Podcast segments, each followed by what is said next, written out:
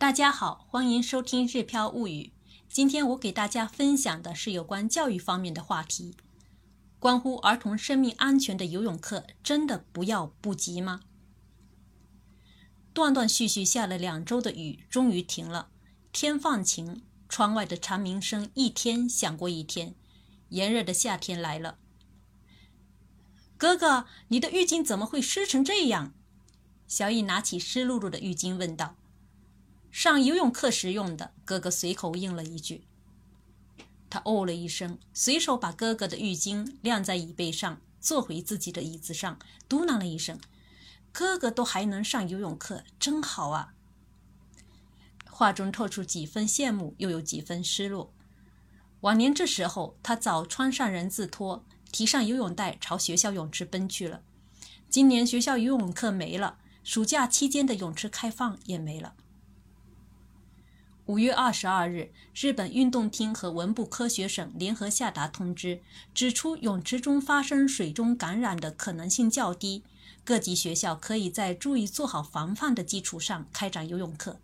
但是神户市教委也是在当天宣布取消今年的游泳课，其他地方教委也差不多在这前后做出了相同的决定。再看各地教委给出的关于取消游泳课的理由，也是大同小异，无法避免三密。这里的三密是指密闭、密集、密接，没有进行健康诊断。通常游泳课开始前，学校要对学生进行健康检查，耳、鼻、眼等有不适症状时，需要提前治疗，避免游泳课时症状恶化。因为疫情，中小学临时停课几个月，所以健康检查也没举行。在恢复正常校园生活前，神户市中小学生有两周的预备上课期间。预备上学期间，每个班级学生分成两组，隔天轮流上学。如果仅仅只是泳池和更衣室无法避免密集和密切接触的话，可以效仿预备上学期间分组上。游泳课避开三米问题。至于其他地方教委谈到的没有进行健康诊断问题，其实疫情疫情期间更凸显把握学生健康状况的重要性，不是更应该尽快的对学生进行健康诊断吗？日本和光大学副教授志野俊宏指出，无法避免三密和没有进行健康诊断，只是。各地取消游泳课的表面原因，真正的原因是想保证其他学科的授课课时节约经费。他认为，目前日本教育一线有轻视游泳课倾向，部分地区新教师入职考试中甚至也不考游泳技能，游泳课似乎成为累赘。他更担心游泳课从义务教育课程中消失，从而导致中小学生们失去在学校中掌握水难求生能力的机会。的确，这几年日本各界一直在关注中小学生学历下降问题。这里的学历是指学习实力，就是学习的学加力量的力，朝着提高学生学历方向推进教改。因为疫情，学校临时停课了几个月，在这样的情形下，各地教委及学校更为迫切的想解决的是如何为学生补课问题，也出台了相应的补课方案。神户市决定中小学每周。各增加一节课，暑假小学减少十五天，中学减少二十四天，寒假各减少一天。另外呢，现在有七成左右的中小学泳池面临老朽化问题，不管是重建还是重修，都需要大笔经费。使用中的中小学泳池，为了每年十节左右的游泳课，光水费就需要五十到一百万日元。为了节约经费，一些地方政府开始实验性的关闭学校泳池，让中小学生到市民泳池上课，甚至将学校游泳课委托给民间游泳学校。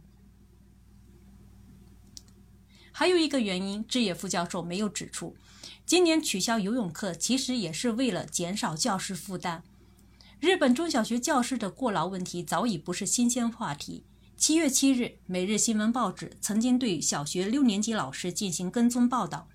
忙完放学后消毒的老师嘀咕了一句：“今天我喝水了吗？”原来一天下来，他几乎没有休息时间。日本中小学很少专门请校工干杂活，老师们在游泳课期间需要打扫泳池、管理水质、指导学生游泳，还要做好安全管理。如果中小学教师既要消毒防疫，又要开展游泳课的话，负担将越来越重。游泳是日本中小学生在学校必须掌握的基本能力之一。日本中小学教学大纲对体育课中的游泳教学做了具体的要求。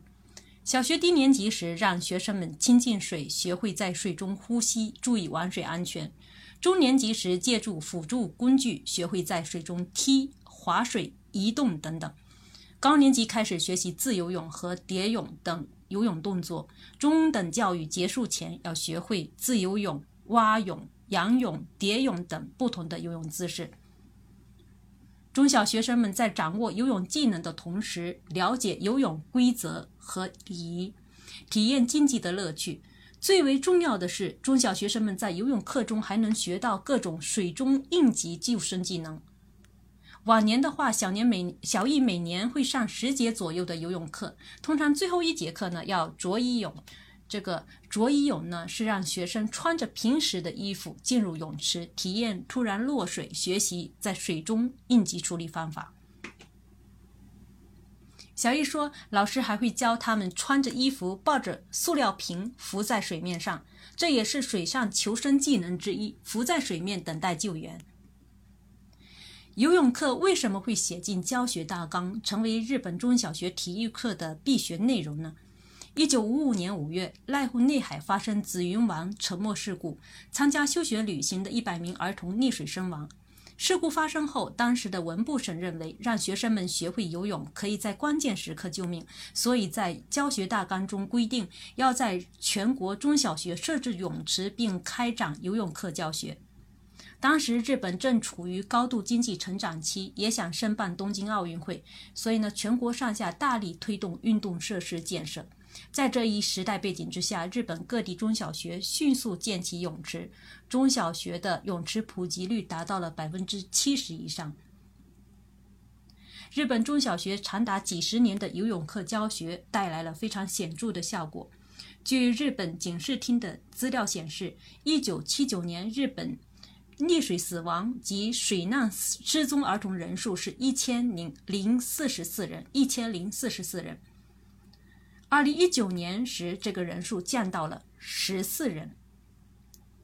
宫城县东松岛市的中学生在作文中也写下了三幺幺东日本大地震发生时的自己的真实经历。